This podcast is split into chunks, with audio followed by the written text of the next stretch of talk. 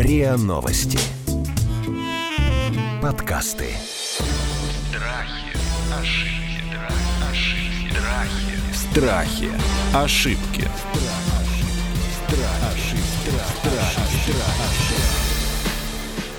Здравствуйте, это подкаст «Страхи и ошибки». Меня зовут Наталья Лосева, и в этом сезоне мы говорим и о страхах, и об ошибках, учимся с ними как справляться и разбираться с нашей жизнью. Сегодня мы поговорим о том, что случается с нами, мне кажется, довольно часто. О том, когда мы чем-то так увлечены, что вот за этим увлечением начинают разрушаться отношения. Хобби, которые разрушают отношения. Хобби, которые разрушают семью. У нас сегодня героиня, ее зовут Даша, и два прекрасных эксперта, вам уже знакомых. Любовь Черкасова, клинический психолог и экзистенциальный терапевт, и психолог, коуч, сооснователь проекта Forbes Anthology, бизнес-тренер Сергей Насибян. Здравствуйте, коллеги. Здравствуйте. Здравствуйте, дорогая Даша. Даша, Здравствуйте. Что, что у вас случилось? Расскажите, пожалуйста, вашу историю, когда ваше какое-то увлечение вдруг оказалось, что оно вытеснило, как я понимаю, да, что-то Скорее другое. наоборот. Увлечение Да. моего партнера А, вот вытеснило Ваши меня, отнош- да, из отношений. Вытеснило вас из отношений. А что случилось? Да. Ну, наверное, стоит начать с того, что на тот момент, когда все это началось, мы уже встречались около четырех лет молодым человеком и жили около года вместе. Вообще он всегда с детства хотел себя как-то реализовать в спорте, и вот наконец-то у него появилась такая возможность. Он начал заниматься спортом, таким не очень популярным в России, и поэтому он мог э, как бы реально достичь каких-то значимых результатов, там, не знаю, играть за сборную. И поэтому он начал активно, очень активно заниматься этим спортом. Как бы доходило все до того, что он каждый день ходил на тренировки, он ездил по выходным на турниры. Ну, то есть это была работа его, да? Это была его работа даже. Вот э, как бы в этом и суть, что нет. Учился он на программиста, все как всегда. И это было скорее как хобби, которое постепенно начало заполнять все пространство. То есть, э, если я говорила там, давай сходим туда, то он говорил, я не могу, у меня тренировка. Я говорила, давай съездим на выходных, э, ну, не знаю, еще куда-нибудь. Он говорил, я не могу, у меня турнир. И было очень как бы, ну, тяжело. Я пыталась как-то даже поучаствовать в этом хобби, то есть э, посмотреть, не знаю, на этот спорт, позаниматься с ним вместе.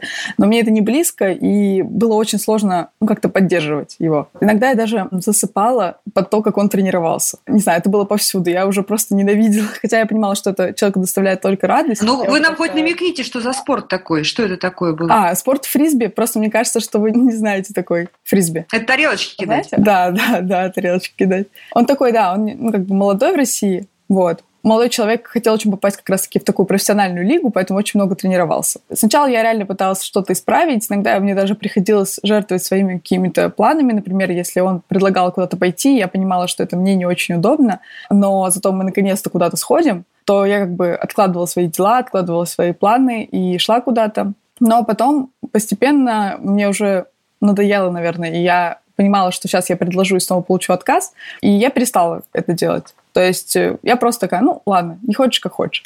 Начала как-то заниматься, наверное, своими делами, и потом по внешним течениям обстоятельств мы разъехались. И тогда, наверное, началось вообще все самое сложное, потому что мы не просто, наверное, перестали особо видеться, но мы как бы и- так мало общались, хотя и жили вместе. Так тут вообще общение свелось э, к такому, наверное, минимальному. Виделись мы очень редко, потому что у меня были свои дела, у него были свои дела. И так продолжалось достаточно долго, наверное, пару месяцев. Но потом началась учеба, и меня очень сильно затянуло в нее, потому что начались очень интересные предметы, команда новая. И я как бы реально стала очень-очень занята. А молодой человек, я не знаю, что у него произошло, но он вдруг понял, что что-то идет не так, и кажется, он теряет меня, как бы теряет со мной какую-то связь. И он начал, наоборот, э, предлагать мне куда-то ходить, что-то делать.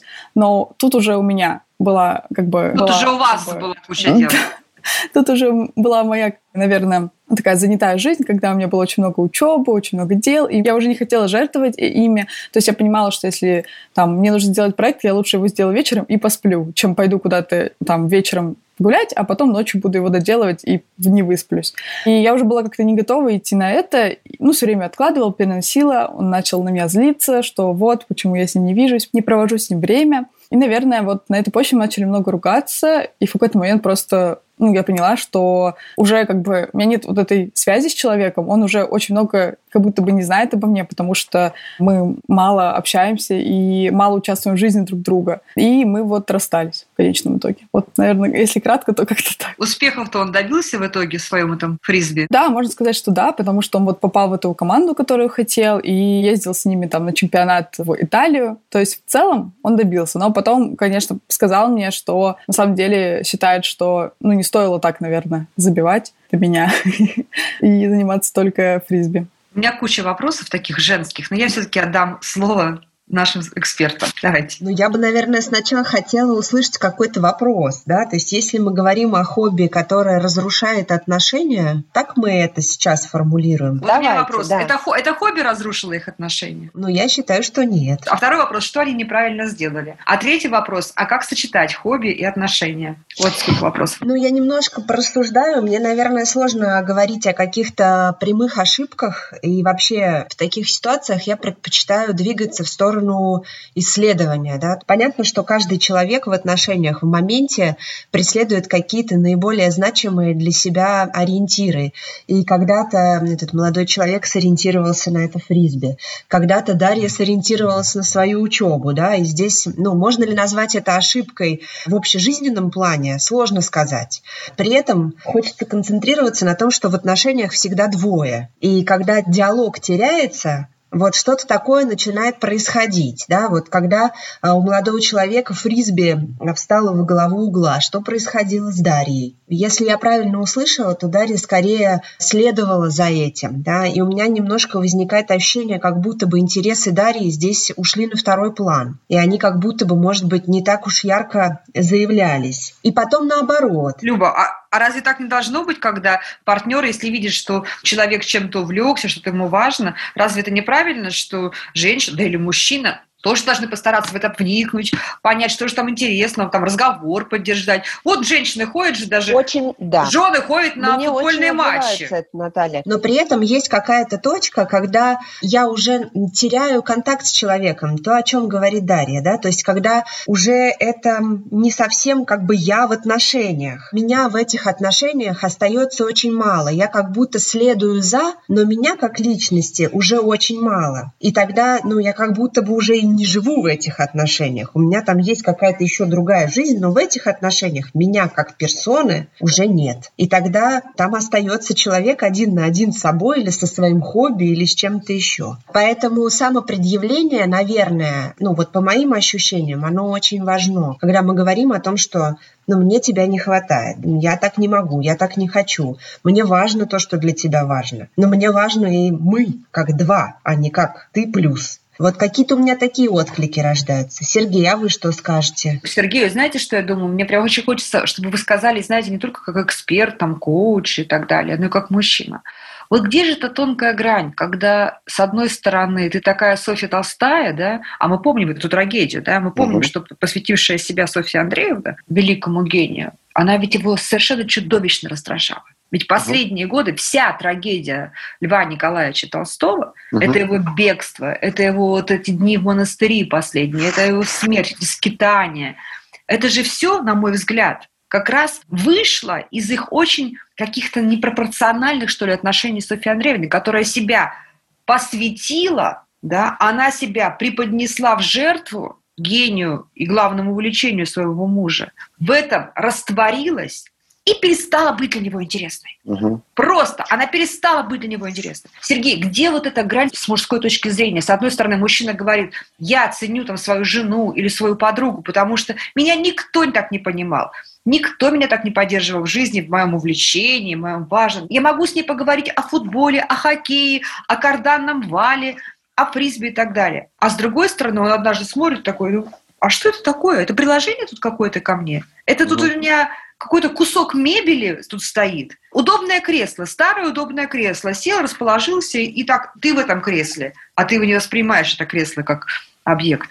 И вот мне кажется, что это вот прям такой краеугольный какой-то вопрос, где вот эта грань? Пожалуйста, порассуждайте об этом. Да, спасибо. Сначала я, наверное, все-таки соглашусь с Любой о том, что нам достаточно, ну, как сказать, Нам не хватает сейчас с Любой как специалистам информации и запроса, потому что Дарья рассказывает сейчас о человеке, мы рассуждаем о нем в третьем лице, и, по сути, ну, как бы, к чему приведут наши рассуждения? Непонятно. Если бы у Даши был бы конкретный запрос, например, как не повторить такой ошибки в, там, в следующих отношениях, или действительно, что я сделала не так, что такое произошло, мы могли бы тогда с Любой уже хвататься за ее чувством, могли бы рассуждать, анализировать и исследовать э, непосредственно Дашу и ее паттерны, ее поведения. Но если мы говорим вот сейчас в общем и целом рассуждая, то, наверное, я бы сказал вот о чем. Дело в том, что мужчины, если вы говорите о мужской точке зрения, то мужчины в этом контексте больше привязаны к успеху. И если бы и мне дали бы возможность сейчас свободно анализировать, то я бы в своем анализе, конечно, не постеснялся бы такого рода интервенций, как предположение, что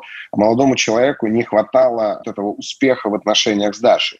Ему нужно было в чем-то себя утверждать. Он, возможно, не чувствовал своего успеха там, в бизнесе, в работе, в чем-то еще. Возможно, в отношениях его не чувствовал, возможно, в сексуальной сфере их не чувствовал. И тогда он стал это все дело замещать. И вот тут проблема ведь становится тогда, когда мы замещаем.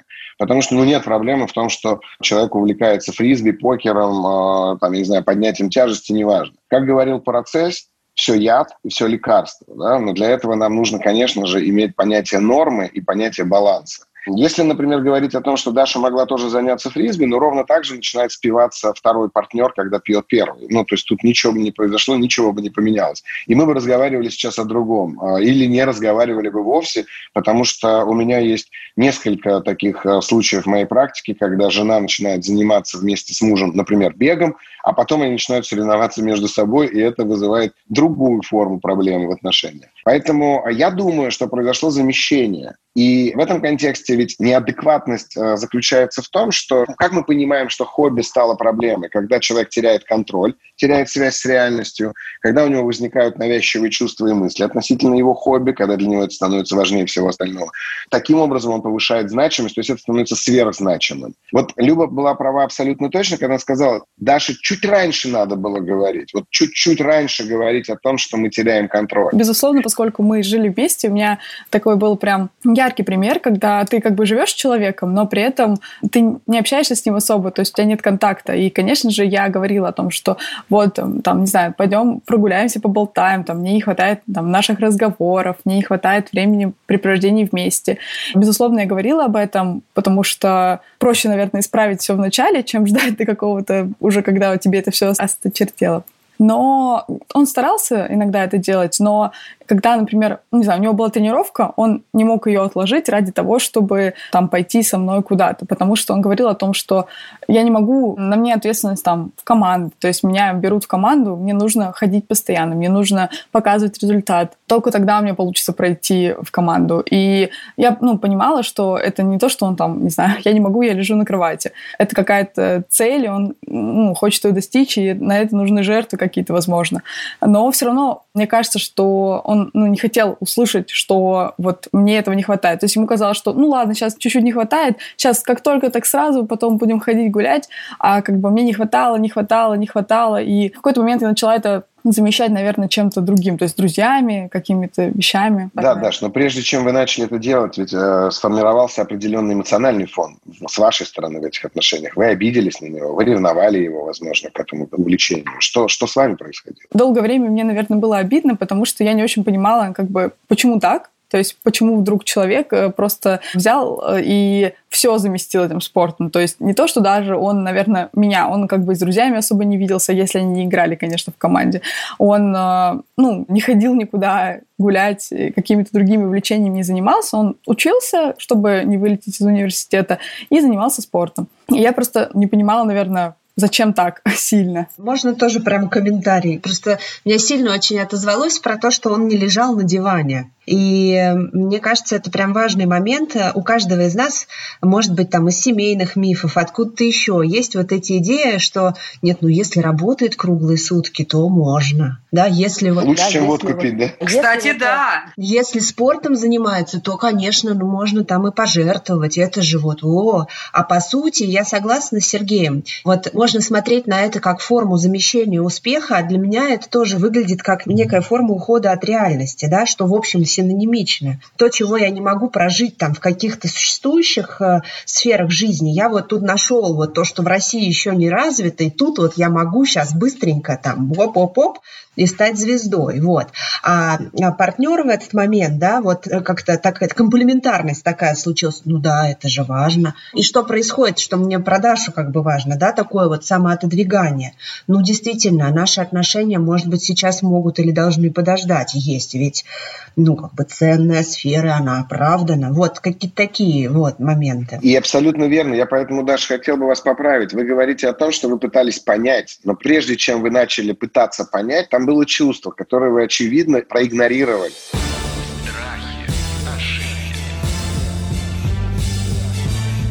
Страхи, ошибки.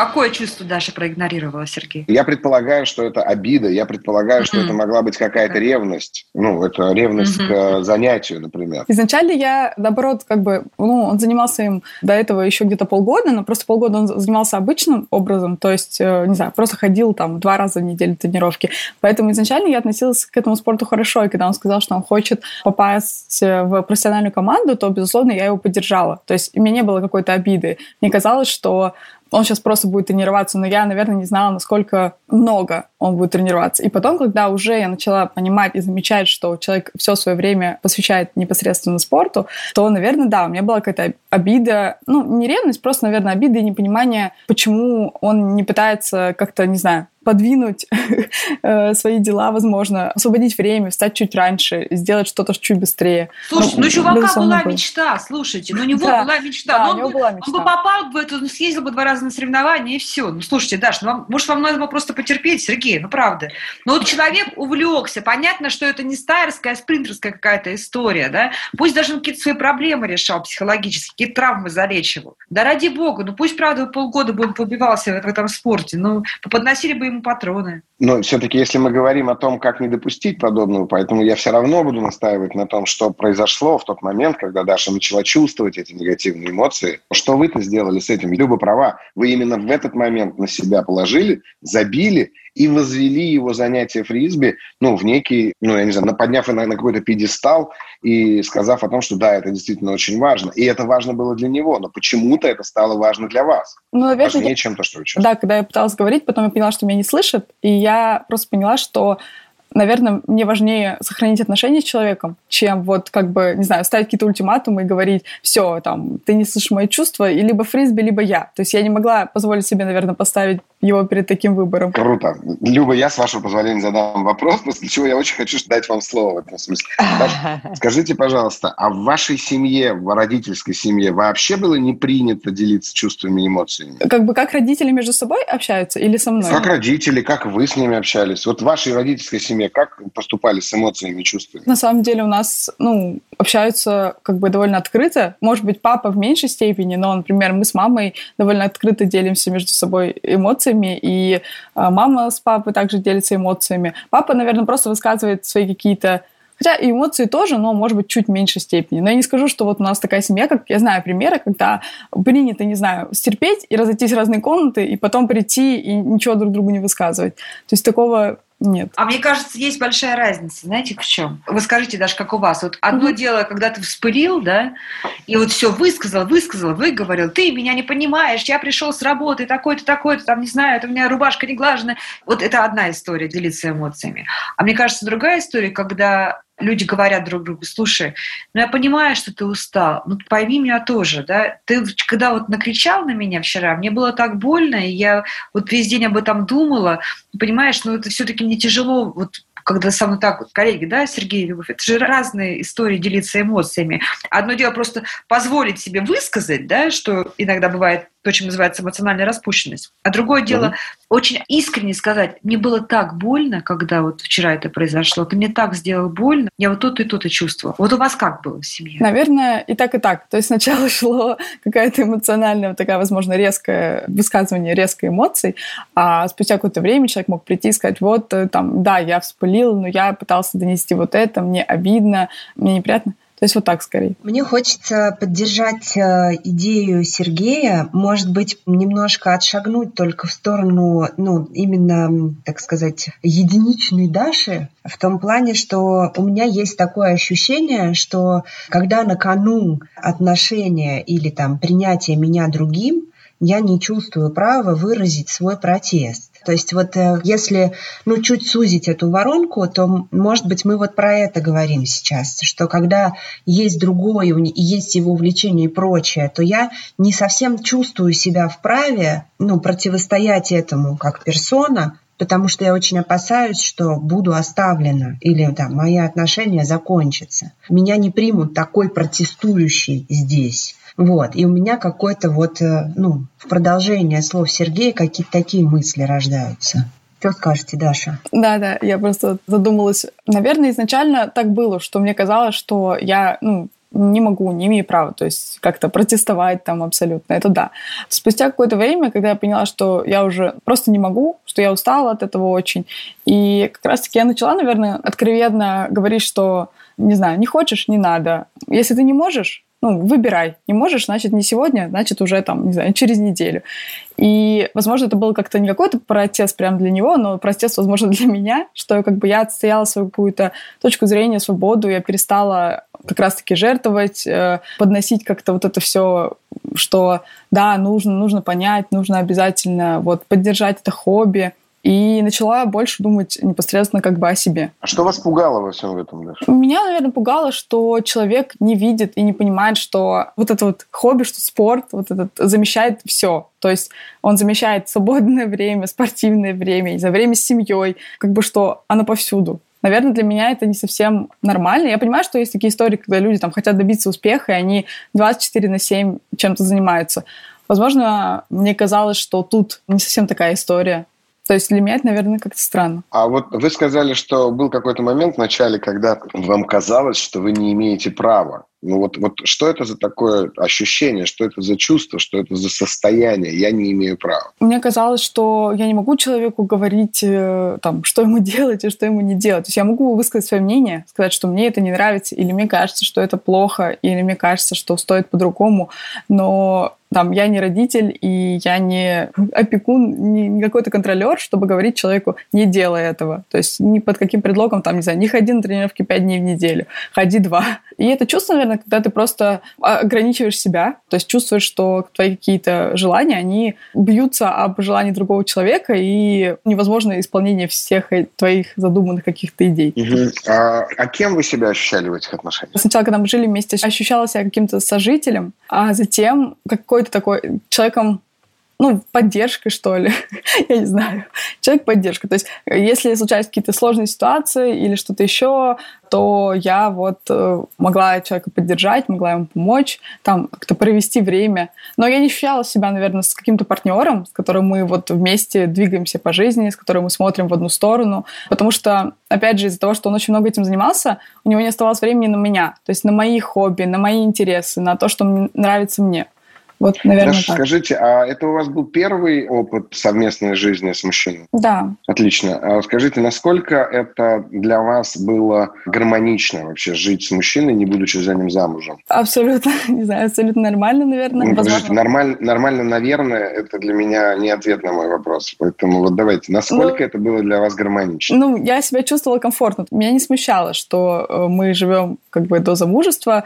Так просто сложились, опять же, обстоятельства, что появилась такая возможность. А если бы обстоятельства не так сложились, то если бы вы складывали исключительно обстоятельства, mm-hmm. вы бы все-таки предпочли быть замужем за ним и в результате этого жить с ним? Наверное, нет, потому что чтобы выйти замуж, я должна быть, не знаю, абсолютно как-то уверена. А пожить вместе — это тот шаг, который после замужества должен быть осуществлен. Я, с вашего позволения, Даша, такого. вас сейчас в третьем лице обсужу с Любой. Хорошо, конечно. Люба, а как вам слышится? Вот посмотрите, просто, ну, мы же не на сеансе, правда, находимся, но как вам Да, слышится? я уже тоже немножко волнуюсь, да, что да, мы да, как-то да. Я понимаю, я, нет, я понимаю, понимаю, но просто я иначе не могу найти для себя а, важной массы, которую можно было бы разбирать.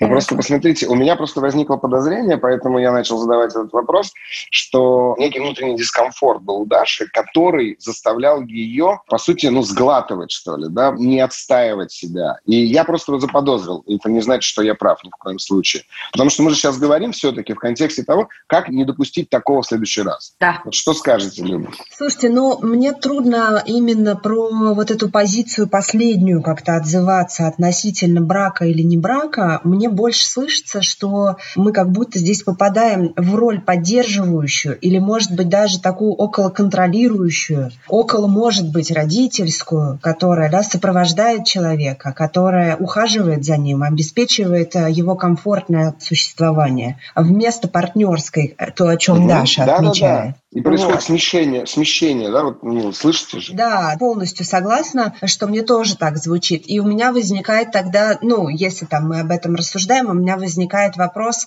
ценности вот этой контролирующей роли, ценности этой заботливой роли, да, почему именно она выбирается. И тогда, может быть, мы возвращаемся снова к точке, ну, опасения потери этого контакта, да, то есть я подстроюсь так, как-то, чтобы не лишиться вообще этого партнерства. Пусть оно и такое немножко перевернутое, да. Ну, какие-то у меня такие идеи. Вот в том-то и дело, что я тоже это слышу, и на самом-то деле, конечно же, как бы идеально было бы, да, в тот момент, когда Даша почувствовала проблему в отношениях, идти к специалисту, это было бы идеально. Там, пойти вдвоем, например, к системному семейному психотерапевту или к семейному терапевту, неважно, да, ну, для того, чтобы разобрать, для того, чтобы увидеть некую точку зрения, что ли, со стороны, причем вашу собственную, как любой терапевт сказал. Но, на мой взгляд, а, причиной развала отношений стала именно вот а, несостоятельность в ролях. Потому что как будто бы этого не происходило. Потому что когда мы говорим про отношения, ну, друзья мои, вы понимаете, мне кажется, что мы эволюционно стали строить отношения такими, какими мы видим, не так давно, ну, то есть там, я не знаю, 2000 лет назад, условно говоря. А возможность иметь хобби вообще появилась сто лет назад. Ну, потому что до этого надо было все время думать о том, как прокормить семью. Не во всех семьях, да, то есть увлекаться охотой, пульками, балами у петербургского и московского истеблишмента появилось, ну, 200 там, лет назад, Хорошо, да. хорошо, да, но представляете процент, да, э, этих Ну да. отношений и процент проблем. Сейчас мы как раз видим, тут человек бац и начал заниматься фрисби. Что такое фрисби? Откуда оно появилось? И, в общем-то, условно понятно, что сейчас мы говорим об этом как о спорте, а еще недавно это было развлечение на пляже, да, и всерьез к этому нельзя было относиться. Я поэтому и говорю, что получается, что с одной стороны мы один мотив такой эволюционный, природный, инстинктивный ведет нас в отношения, но там появляется другой мотив, мотив социальной реализации. И вот тут у людей как бы возникает вопрос, что мы не понимаем, а что же делать, потому что отношения, ну как, мы с тобой живем, ну здорово, нам с тобой вместе хорошо, ну отлично, но мне еще хорошо на тренировке. Ну и как же быть тогда? Потому что, ну а кто ты мне? Ты мне жена, у нас уже дети, и тогда я понимаю, нет, не, не так. Ты мне просто сожительница, подруга, и мы с тобой вроде как должны делать, чтобы нам было хорошо друг с другом. Понимаете, вот я слышу здесь как раз-таки вот эту перевернутость, о которой сказала Люба, потому что как будто бы есть какое-то несоответствие ролей в этих отношениях. Вот что вижу и слышу я. То есть в сухом остатке, на ваш взгляд, дело не в хобби, дело не в том, что один из партнеров на какой-то период времени увлекся чем-то так, что вот это что-то поглощает его время, в том числе, которое хотелось бы, чтобы было в паре. Да? Дело не в этом. Да, дело в нарушенных э, ролях. Ну и как же правильно себя вести в следующий раз э, человеку, который вот ты видишь, что вдруг что-то в отношениях пошатнулось, и жена увлеклась, не знаю, танцами или... Ну, здесь очень важно вот этот момент. Даша его отметила, как сначала мне казалось, что я не имею права. Вот это была точка, которую нельзя было проходить, ну, там, не обращая на нее внимания. Я имею право требовать, я имею право настаивать, я имею право определять границы времени, проведенного вместе, качество проведенного времени вместе. То есть проблема в том, что отношения были вот такими, что молодой человек не подумал о том, что надо с Дашей обсудить, знаешь, дорогая, вот, наверное, в ближайшие несколько месяцев моя жизнь будет такой и такой. Вот ты Да. как? Как ты на это смотришь, да? Это с одной стороны, а с другой стороны это Даша, которая, да, со своими переживаниями, и которая там, да, что там, я вообще не ожидала, что это такие масштабы приобретет, и мне вообще-то плохо, когда там это такие масштабы приобретает, и мне не хватает нашего совместного времяпрепровождения. Вот я согласна полностью с Сергеем про требования и самопредъявление открытое, такое ясное, потому что их двое. Слушайте, вы знаете, моя супруга мне недавно сказала, будучи сама психологом, психотерапевтом, что я выбираю работу, а не ее. И вот как, вы договорились? Ну, как мы договорились? Дело в том, что моя работа очень четко определена расписанием, которое расписано на полгода вперед. И как бы если я вне этой работы, так сказать, начинаю снова работать, она имеет полное право требовать, чтобы я этого не делал. Ну, условно говоря, она имеет полное право сказать мне, знаешь что, чувак, суббота, воскресенье – это наши дни. А вы ей говорите, а ты, а ты хочешь машину новую, говорите вы ей, поэтому мне нужна а, суббота и воскресенье. Нет, она точно мне говорит, нет, не хочу. Она мне говорит, нет, не хочу. Ну да, есть, есть и другие важные вещи. Конечно. Слушайте, какой, мне кажется, замечательный пример в финале этого эпизода. А, это вот прям, меня сейчас прямо, знаете, так пробрало, да, вот какая прекрасная договоренность, да, прекрасная готовность, ну, наверное, даже не готовность, опыт ну, уступить да, друг друга. Поэтому мне кажется, кажется, здесь ни, никак не отличается фрисби, работа, алкоголь, наркотики. Какая разница? Тут вопрос, э, еще раз повторю, Парацельса, да? Все в малых количествах лекарств, в больших яд. Друзья, я надеюсь, что вы послушаете этот эпизод, может быть, еще раз, проанализируете историю, потому что я для себя очень много сделала каких-то выводов и заметок на полях, потому что это, конечно, больше, чем просто частный случай, и больше, чем увлечение спортом. Это вообще история про договоренности в отношениях. Вот чего нам не хватает очень часто, договоренности об отношениях. Мы себе почему-то позволяем договариваться об отношениях или не умеем этого делать. Мы говорили о том, как хобби разрушает отношения, а договорились о гораздо более глобальных вещах. Мы обсуждали это с прекрасной Дарьей, которая пришла к нам со своей ситуацией, с клиническим психологом и экзистенциальным терапевтом Любовью Черкасовой и психологом, коучем, сооснователем проекта Force Autology, бизнес-тренером Сергеем Насибяном. Это был подкаст «Страхи и ошибки». Подписывайтесь. Страхи, ошибки.